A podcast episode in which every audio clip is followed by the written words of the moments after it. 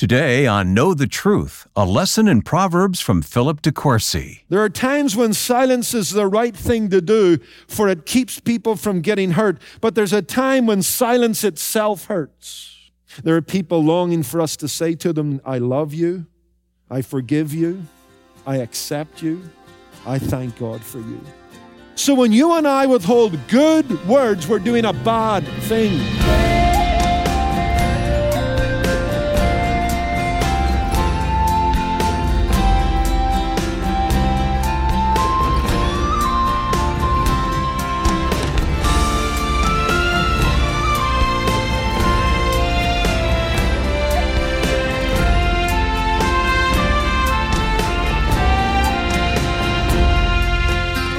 Proverbs 19:8 says, He who gets wisdom loves his own soul, and he who keeps understanding will find good. I'm Wayne Shepherd, and today Pastor Philip De Courcy opens to the book of Proverbs to share some wisdom that'll help believers navigate their everyday lives. We're learning about the power of the tongue with a message titled Those All-Important Words from the That Makes Good Sense series. And then later I'll tell you about some resources that will be helpful as we continue this series over the next several weeks. Learn more at ktt.org. Here's Philip. Proverbs 18:21, Death and life are in the power of the tongue, and those who love it will eat its fruit. That's a striking statement which reminds us of those all-important words. Death and life are in the power of the tongue. Have you ever wished that you could take back what you just said? A former Hall of Fame player and baseball manager, Yogi Berra, probably wished that more times than anybody else. The world-class catcher was nationally known for dropping his words, verbal clangers.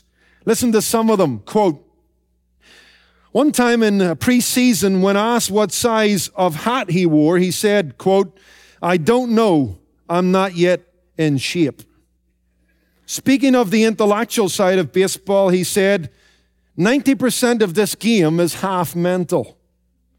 Commenting on golf, he muddled another statistic when he said, 90% of short shots don't go in.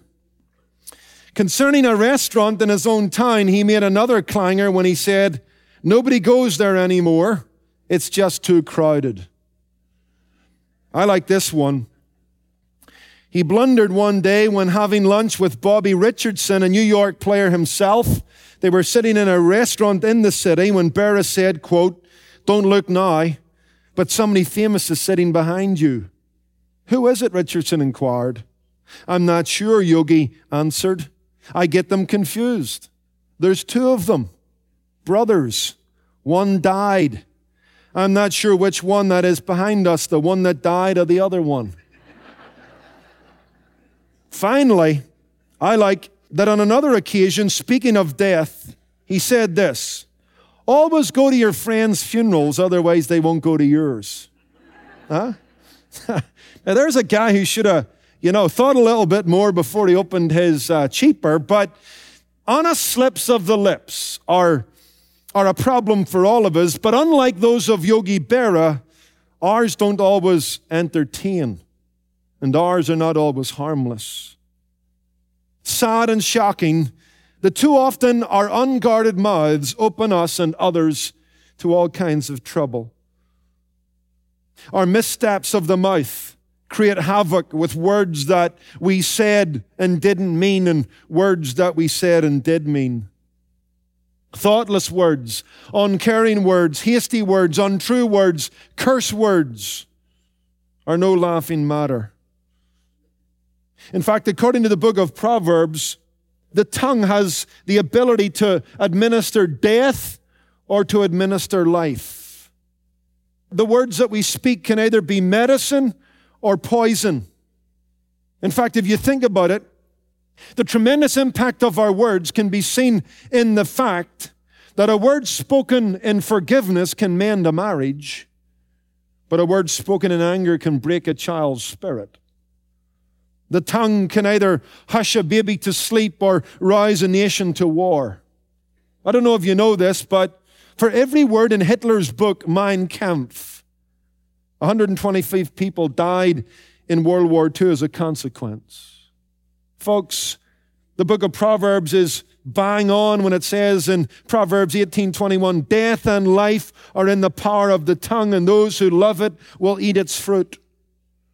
One writer says this, almost 100 years ago, he stated, there is nothing which seems more insubstantial than speech, a mere vibration in the atmosphere which touches the nerves of hearing and then dies away. There is no organ which seems smaller and less considerable than the tongue, a little member which is not even seen, and physically speaking, soft and weak. But the word which issues out of the lips is the greatest power in human life. Now, with that in mind, I want to turn to the book of Proverbs and lead you on a study on speech. Foolish speech, wise speech, good speech, bad speech. Speech that brings death, speech that administers life. We're turning again to the ancient Amalek of the book of Proverbs. And this book will show us what we've already caught, that the quality of our life to a large degree rises and falls on the use or the abuse of our tongues. Let's see what God wants to say about what we say. Let's learn to guard our lips and guard our lives. Look at Proverbs 13 and verse 3. He who guards his mouth preserves his life. Unless you're going to get a handle on your tongue, I can guarantee you, your life is not going to go as smoothly and as successfully as God would want it and wish it. Proverbs is replete with advice on this subject. In fact, Solomon gives us 150 proverbs on the subject alone. And as we go through our series, we're going to see that the wise writers of Proverbs, remember there were multiple authors, they kept their most vivid images in the book for the subject of the tongue. Let's look at words that hurt. What I want to do here is look at some of the categories of speech that the book of Proverbs deems harmful. You see, if you and I don't guard our language, we'll not protect our lives, and our mouths will inflict pain and bring a wake of destruction in its path. In fact, did you know that the out-of-control tongue is described in the book of Proverbs as a north wind, as a cutting sword, as a deep pit, and as a raging fire? Let me show you this. Turn with me to Proverbs 16, verse 27. Proverbs 16, verse 27 shows us the tongue as a raging fire. An ungodly man digs up evil, and it is on his lips like a burning fire. A perverse man sows strife, and a whisperer separates the best of friends. Let's turn to Proverbs 25 and verse 23. 25 and verse 23, and this time, the unguarded mouth is described as a north wind. The north wind brings forth rain, and a backbiting tongue and angry countenance. The tongue can be a cutting sword. Chapter 12 and verse 18. There is one who speaks like the piercing of a sword, but the tongue of the wise promotes health. What an image. Someone using their tongue to lash out at others like a warrior would strike with a sword. If we're not careful, our tongues can do great damage. They can be like a north wind. They can be like a raging fire. They can be like a cutting sword. And finally, they can be like a deep pit into which people fall and injure themselves. Proverbs 22 and verse 14 says, the mouth of an immoral woman is a deep pit. He who is abhorred by the Lord will fall there.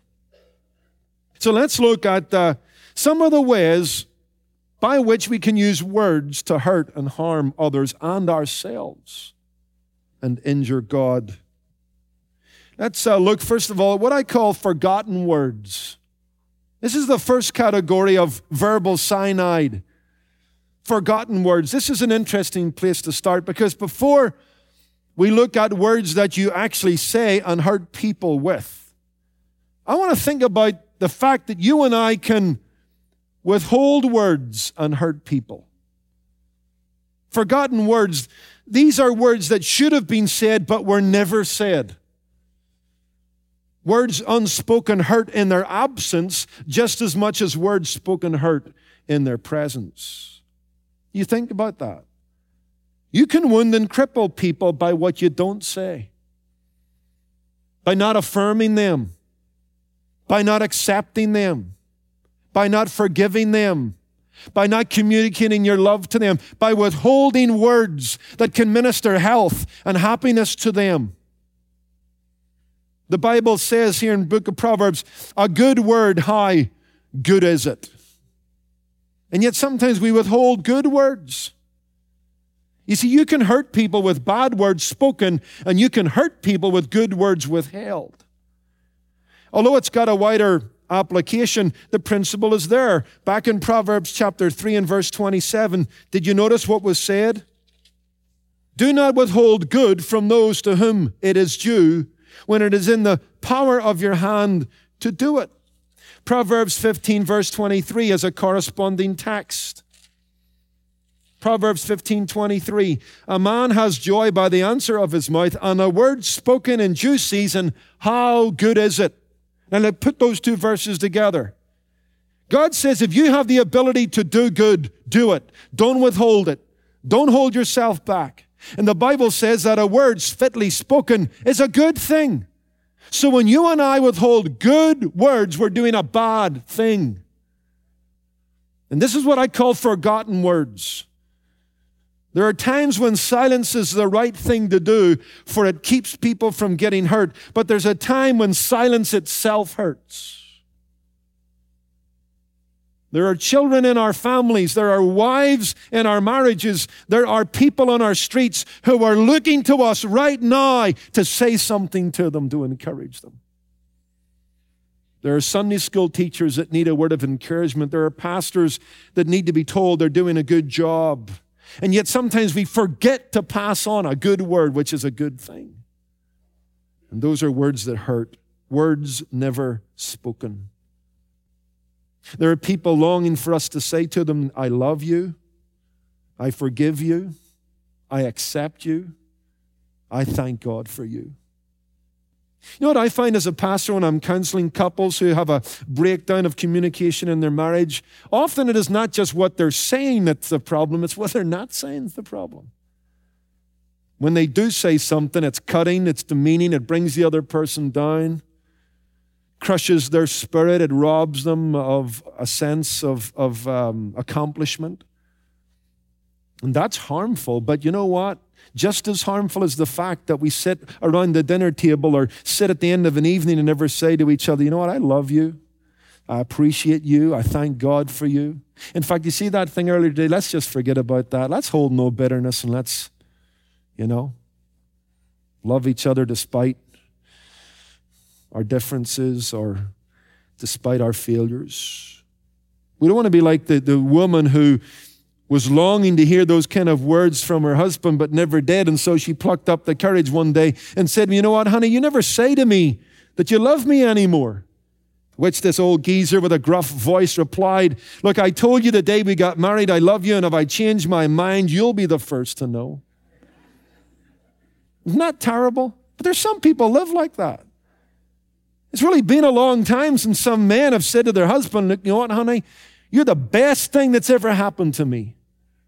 I really appreciate what you're doing around the home. You're doing a great job with the kids. I appreciate every sacrifice you make to be a God-honoring, submissive woman for God's glory. There are husbands that need to be affirmed by their wives and told, you know what? We appreciate everything you do. You lead us well. You work hard. You give good advice when it's needed. When we forget to say those things, we're hurting people in abstention. Mark Twain said, I can live for 2 months on a good compliment. Isn't that true? But let's move on to another category of abusive or destructive speech. Not only forgotten words, that's interesting, words that we didn't say that we should say. Now we're going to look at some words that we did say and shouldn't have said. This is not only forgotten words, but the second category is fast words or hasty words or rash words. The book of Proverbs is replete with warnings about the damage done by a motor mouth. You ever met somebody who's got a motor mouth? He's got a hammy in between these lips. Let's just look at those two categories quickly. What we might call profuse speaking or reckless speaking or unnecessary speaking. Let me give you a couple of verses that will stab you. Proverbs 10 verse 19, in the multitude of words, sin is not lacking, but he who restrains his lips is wise. What's that verse saying? The more you speak just on the law of averages, the more you're likely to sin with your mouth. Because taming this tongue is a lot of work. We've got to submit ourselves to the Spirit of God. We've got to allow the Word of God to direct our words. And that takes work, and it takes thought, and it takes prayer. And if you're just going to ramble on, if you're just going to multiply your words, then sin will not be lacking. Listen to Proverbs 11, verse 12. He who is devoid of wisdom despises his neighbor, but a man of understanding holds his peace. Look at Proverbs 15:2. This is a great verse. The tongue of the wise uses knowledge rightly. Okay, the tongue of the wise is premeditated. The tongue of the wise thinks about what they're going to say. But the mouth of the fool pours forth foolishness. As we've said, it's just like a broken hydrant, just gushing. The book of Proverbs says, don't be like that. The book of Proverbs warns us not only against profuse speaking, but it warns us against premature speaking. That's being hasty and rash. Look at Proverbs 18 and verse 13. He who answers the matter before he hears it, it's folly and it's shame. You know, don't be an idiot, says the book of Proverbs. Don't be a social numbskull. Here's how you ought to act in people's company. Here's how you ought to carry yourself in public. Don't speak until you're spoken to. And if you're going to speak, make sure you've heard the subject correctly. Let the person finish before you start, lest it be shame and folly to you. You know what? Some of us are like that. This is the sin of husbands, because our wives speak more than we do. This is the sin of doctors. You ever been in a doctor's surgery? You're halfway through your ailment and they're already writing the prescription in handwriting that you'd need a scientist to decipher for you. This is the sin of pastors. This is my sin. My wife and children remind me of it often. I've already formulated an answer before the person's barely stated the question. Tremendous challenge to all of us. Hasty speech. The book of Proverbs warns us against it, lest we act foolishly and shamefully. Look at Proverbs 18:17. The first one to plead his cause seems right until his neighbor comes and examines him. Don't act on the first piece of information you get, because every story has two sides or three angles. And before you go rushing off, wait till you hear the second person give his side of the story, lest you go off hearing the first person and his plea and his cause, and to your embarrassment, someone else comes along and just contradicts everything you've blurted out. And there you stand, you know, your head down, just looking like a complete idiot because you used fast words. The Bible encourages us to slow down. James 1 verse 19, be slow to speak and swift to hear. That's great wisdom, isn't it? Slow to speak. Don't speak fast words. That's why it's better to remain silent and be thought a fool than to open your mouth and remove all doubt. You say, where do you get that? Proverbs 17 verse 27. He who has knowledge spares his words. The wise person speaks sparingly. And a man of understanding has a calm spirit. They're not rash, not hasty, calculated, premeditated, thoughtful. Verse 28, even a fool is counted wise when he holds his peace. When he shuts his lips, he is considered perceptive. You see, the wise man, when he speaks, is seen to be wise because he speaks sparingly. He speaks wisely. But the fool, well, he can be counted wise. All he has to do is button it, stick a sock in it, and we'll consider him wise. But if he just opens his mouth and blunders and blurts out whatever's there, well, you can be sure sin will not be lacking. I like what William Penn, leader of the early American colonists, said. He eventually had the state of Pennsylvania named after him in his honor. He said this, quote, about speech and some of the rules regarding conversation. Some are so foolish as to interrupt and anticipate those that speak instead of hearing and thinking before they answer, which is uncivil as well as silly. I don't know if he read the book of Proverbs, but he certainly patterning his rules after it. This is the other one he said, if thou thinkest twice before thou speakest once, thou wilt speak twice the better for it. But you see, silence is not a lack of communication, it's actually a form of communication. And when you are silent, you're communicating your wisdom. When you take time to listen before you speak, you're communicating wisdom. Our silence can speak volumes. You're listening to Know the Truth with Philip De Courcy and the start of a new message about communication called Those All-Important Words. If you want to hear this message again or share it with someone you know, you'll find it online at ktt.org and on the KTT app or podcast. Learning the wisdom of God through the Word of God. That's our goal here at Know the Truth, and every day we share the truth of the Bible with listeners all across the country. But, Philip, we wouldn't be able to do it without like-minded believers who contribute to this ministry, right? That's right, Wayne. We can't do ministry without our listening friends. John Wooden, the famous basketball coach at UCLA, said that it takes 10 hands to make a basket. Basketball is teamwork. Life is teamwork. Ministry is teamwork. In fact, Know the Truth is completely listener-supported, and we need men and women to link arms with us to help us deliver God's Word on the radio and on the web. And one of the best ways they can do that is to make a monthly and recurring donation. And at this time, we need more friends than ever to give monthly so that we have a firm foundation for preaching and teaching God's Word that so many have come to depend on from Know the Truth. So I want to say it's easy to sign up and make a recurring donation so that you can, in effect, set it and forget it. You can sign up to be a Truth Ambassador when you visit ktt.org or call us at 888-644-8811. Don't delay. Set your monthly gift at $25, $50, or even $100. We will be forever grateful, and so will be the souls that are touched through this ministry. And let me say this, as a Truth Ambassador, you'll get a welcome package that will include some books that I have written. On a monthly basis, we select certain resources for you that you will also receive. And you'll also receive our Accord newsletter that will keep you up to date on this ministry. But you know what? Best of all, you'll have the joy of partnering with us in changing lives eternally. Sign up today. And I'll tell you how you can get in touch with your gift today.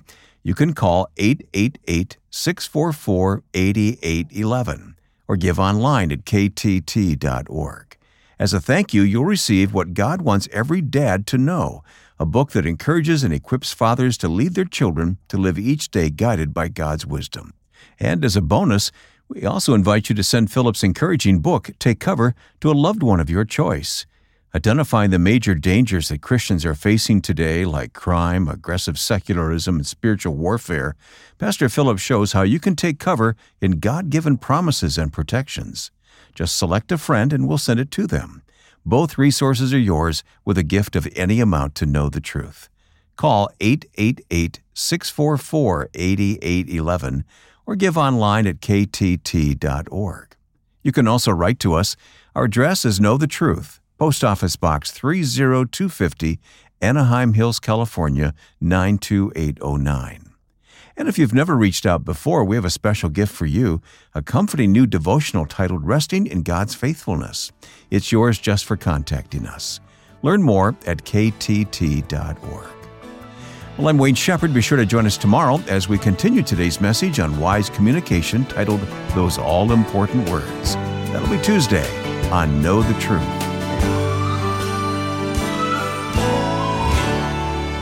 Today's program was produced and sponsored by Know the Truth Incorporated. Jesus said, "You shall know the truth, and the truth shall make you free."